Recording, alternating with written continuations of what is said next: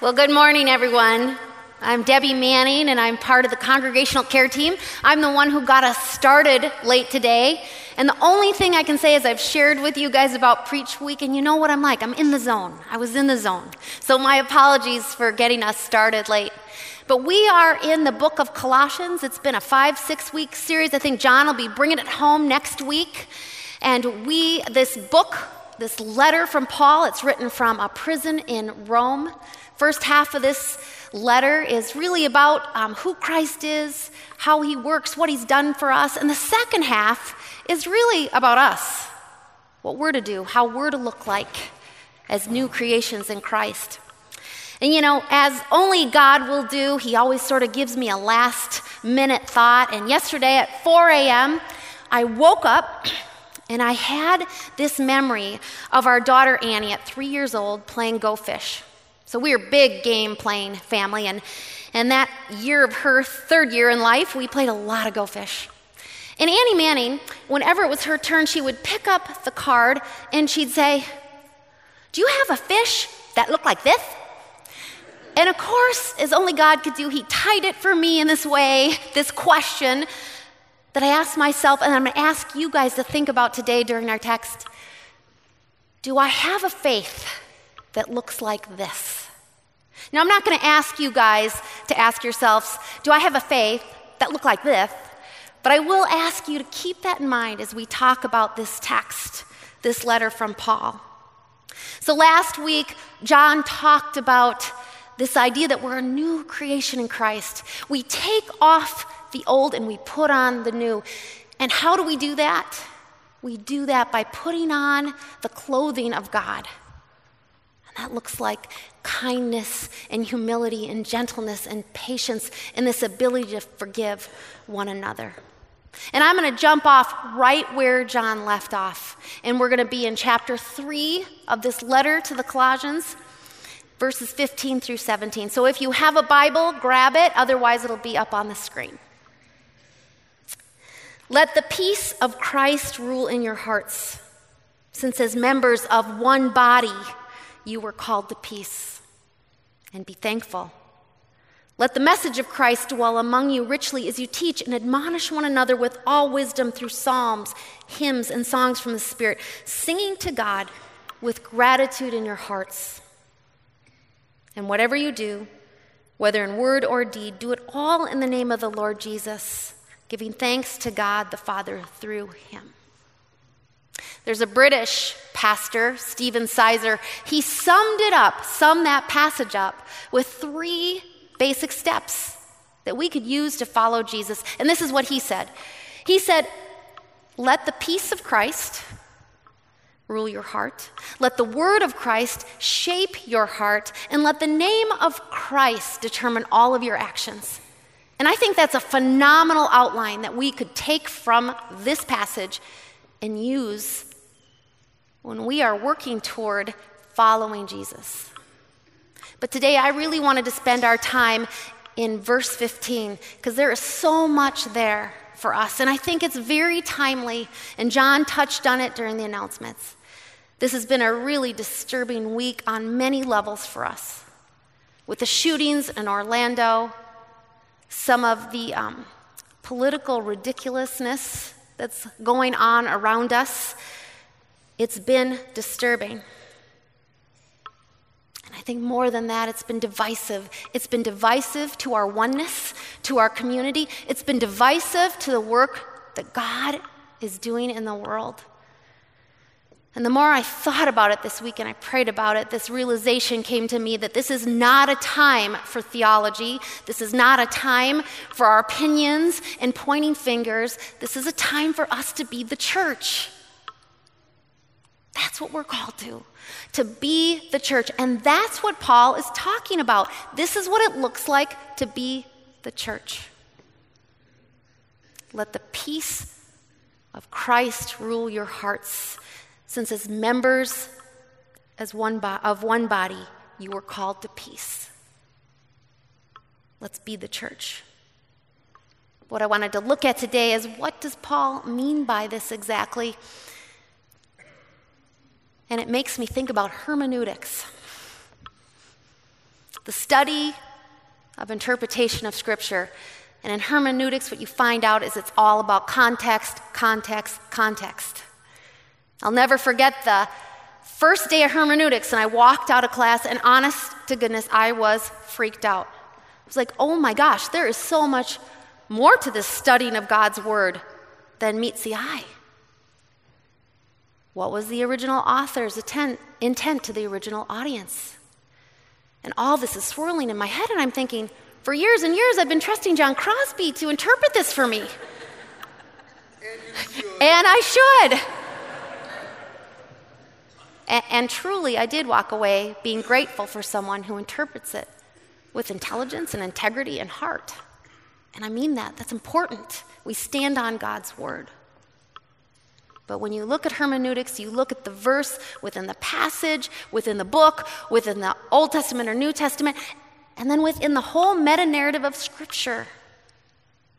God's story, God's work in the world, and this meta narrative of Scripture is reconciliation, is God making things right between He and us, between us and one another. And that's the shalom that's going to be the overarching narrative of what we're talking about today. And it all comes out of God's love for his creation. And then there's this arc that changes everything for us, and it's the arc of the movement from word to flesh. And that's what Paul's talking about. That's the message he's trying to get through to the church in Colossae. And what he's saying is that following Jesus isn't a new religious experience. It's what John talked about. It's about becoming a new creation. And the sign of new creation and community is love a love that binds us together as one. I think that's a great place to start as we look at this verse. And in using a little of our hermeneutics, we're going to reach back just one verse to Colossians 3:14. See, Paul connects all these things together. And this is what he says. And above all these, put on love, which binds everything together in perfect unity. And certainly that verse is reaching back to what John spoke about, tying all those virtues he talked about together. But it's always also reaching forward as he moves into the text that we just read this idea that we're called to a peace that unifies. And one of the things that I think is super cool is that Paul always leads with love and then he moves to peace. We see it again in Ephesians 4 2 through 3. Be completely humble and gentle. Be patient, bearing with one another in love. Make every effort to keep the unity of spirit through the bond of peace. So, Paul's message to the Colossian church and to us is that we should have this heart set of peace. And that's something that we're called to, and it comes out of love, and a love that brings us together, that connects us as one. And man, don't you just kind of love this stuff? Because we're going to reach back just a little bit further. So bear with me, because I think this is really fun, and we're going to get clarification on this is what Paul really means. And we're going to look at 3, verse 11, where he says, here there is no Gentile, no Jew, circumcised or uncircumcised, barbarian, Scythian, slave or free, but Christ is all and in all. So, what Paul's saying is that in the body of Christ, there's no divisions between slave or free, Greek or Jew. He appeals to this idea that we're to be in unity, we're one body, and it's characterized by all those virtues forgiveness, humility, gentleness. And then he adds that harmony, that peace, should be the rule that guides all of our relationships. And that's what this one verse is about. Peace should be what rules our hearts.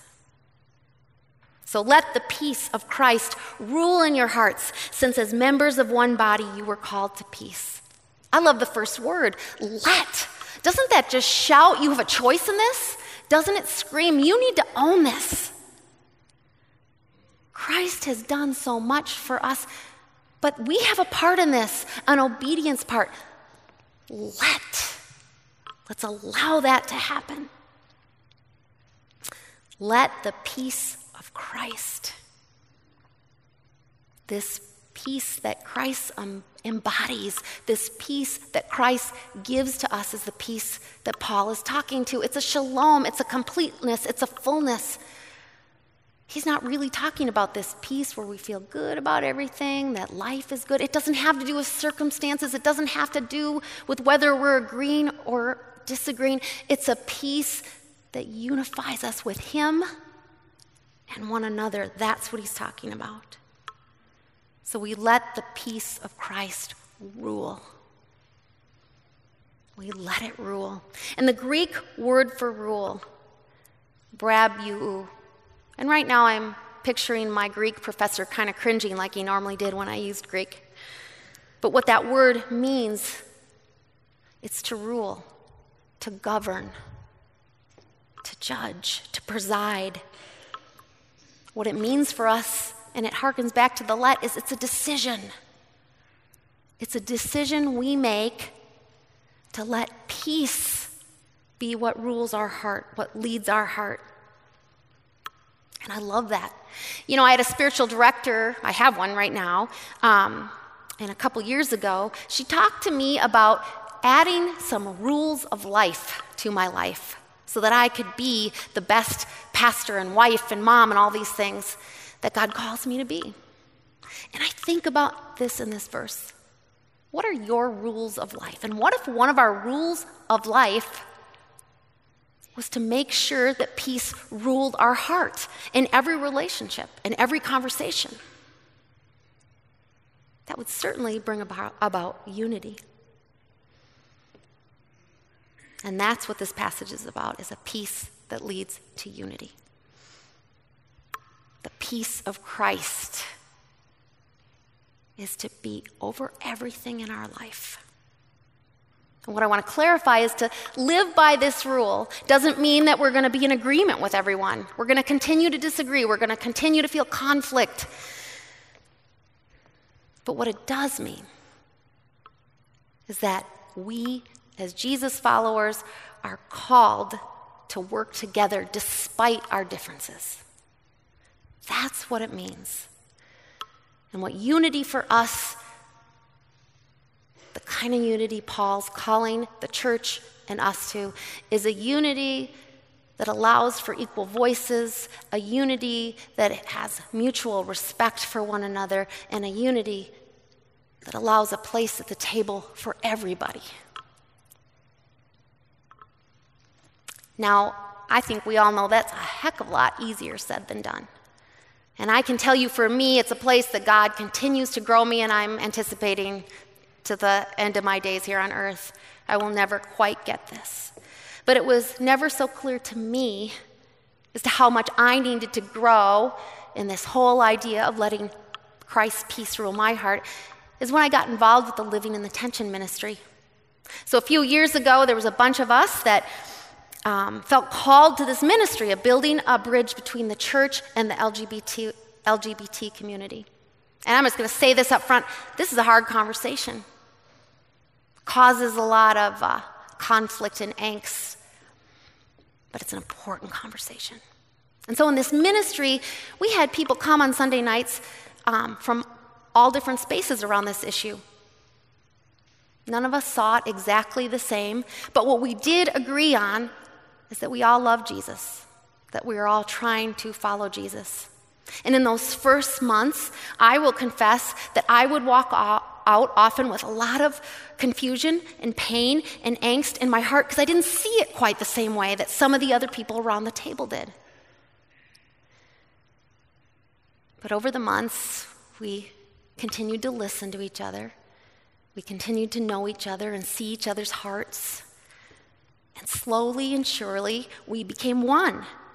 We still stood on different sides of this particular issue, but what we realized was that was okay. Because what was important is that we were unified. We were unified in the love and grace and peace of Christ. And it was not easy. but we all felt called to it. And what I'd say for us, what you need to remember, what I need to remember, is unity doesn't happen by accident. It doesn't happen with a minimal amount of effort and sacrifice. Because things will continue to try your patience. You will continue to say things you probably shouldn't have said. I know I do. We'll lash out. We'll do things that are divisive. We'll argue. We'll hold on to grudges. There'll be times where in our minds we'll continue to go over and over and over again all the shortcomings of our brothers and sisters. But that's when we need to remind ourselves of the sacrifice of Christ and the effort put forth by God to bring us into one body. Because if Christ's sacrifice is important to us, then being one body has to be too. They go hand in hand. I do believe that God's planted in our heart this deep longing for peace. And I believe that inevitably we all break that shalom. And I think when that happens, it's mostly on us. It's mostly because we're not in touch with that giver of peace. We're not centered in that giver of peace. But how might we do that? And I'm going to quickly go back to we're going to take what John said last week in his message, and it holds true with this. You want to let peace rule your heart, then you better be in prayer because we need to be connected to the source. You want to let peace rule your heart, we better be self aware. Because the question we need to ask in our awareness is what rules us? Is it the love of God? What guards the entrance to your heart? Who's the sentry standing guard? Is it fear, hatred, pride? Or is it the peace of God? And just like John said last week, that third piece is community because we need to be in community. We need to be holding each other accountable. We need to be challenging each other in our oneness to hang on to this peace of Christ. And I'm going to add something though. I'm going to add a fourth piece, or piece, P I E C E. And I think we need to put aside our pride because I know I do, and be willing to meet people where they're at. Find the common ground. Be a listener.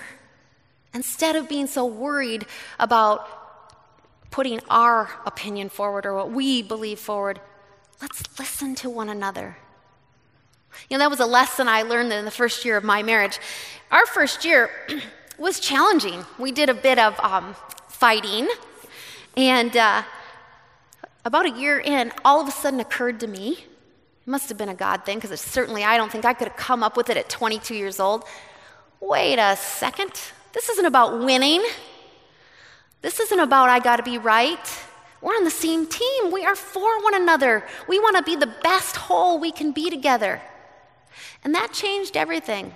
Now, not that we don't fight once in a while, but at least there's some understanding around we are one. God calls us to peace, and whether it's in our personal relationships, our bigger community, our families, the world, He calls us to that kind of peace. Because people whose minds are, ri- are ruled by the peace of Christ, they refuse to accept any idea, any course of action that's not in line with Christ's idea of unity. Unity for His community. And I love that. So here's the bottom line, everybody. When Christians need to make a decision, when we need to make a choice, the peace that Christ produces in our hearts has to be the determining factor. It has to be. We have a God who believes in one body, and he will not endorse, nor will he accept a divided Christianity. That's just a truth a truth that we need to know and understand and work toward. So last week, John said, belief isn't enough.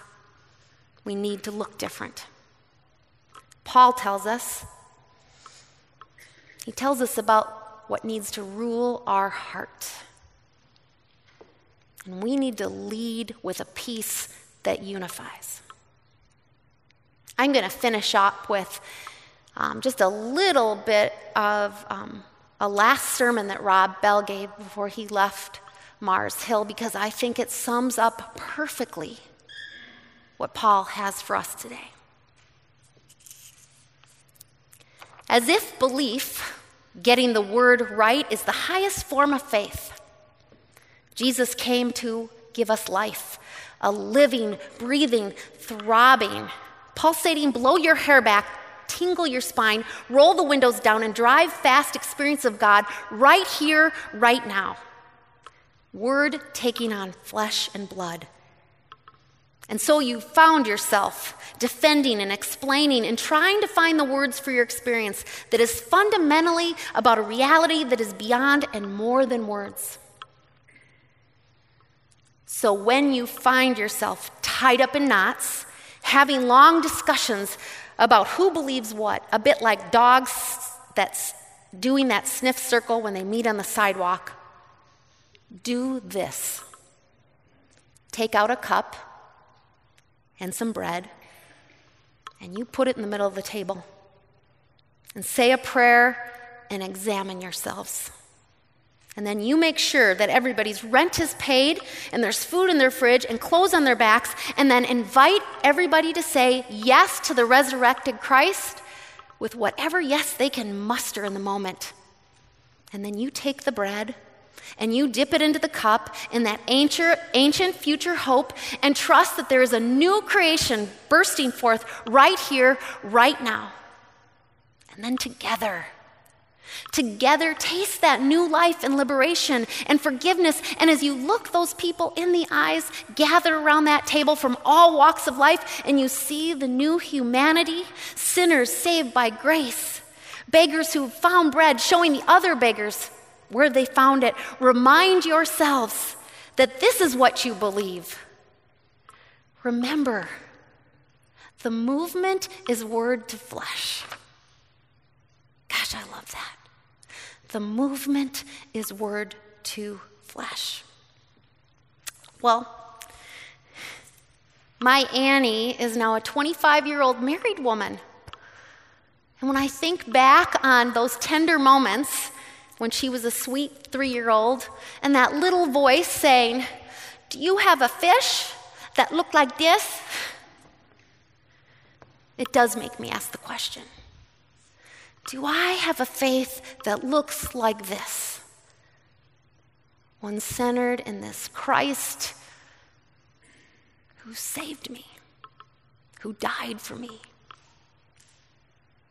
who did that for all of us, who calls us into peace, a peace that unifies us? Do I have a faith that looks like Christ in me? Let's pray. Holy and gracious God, oh, we are so grateful that you are a God that loves us so much, that you came to earth. The Word became flesh and dwelt among us and it changed everything. We are new in you, Christ, and we are forever grateful. Help us to be people who let your peace rule our hearts and all that we say and do, all this in your holy name. Amen.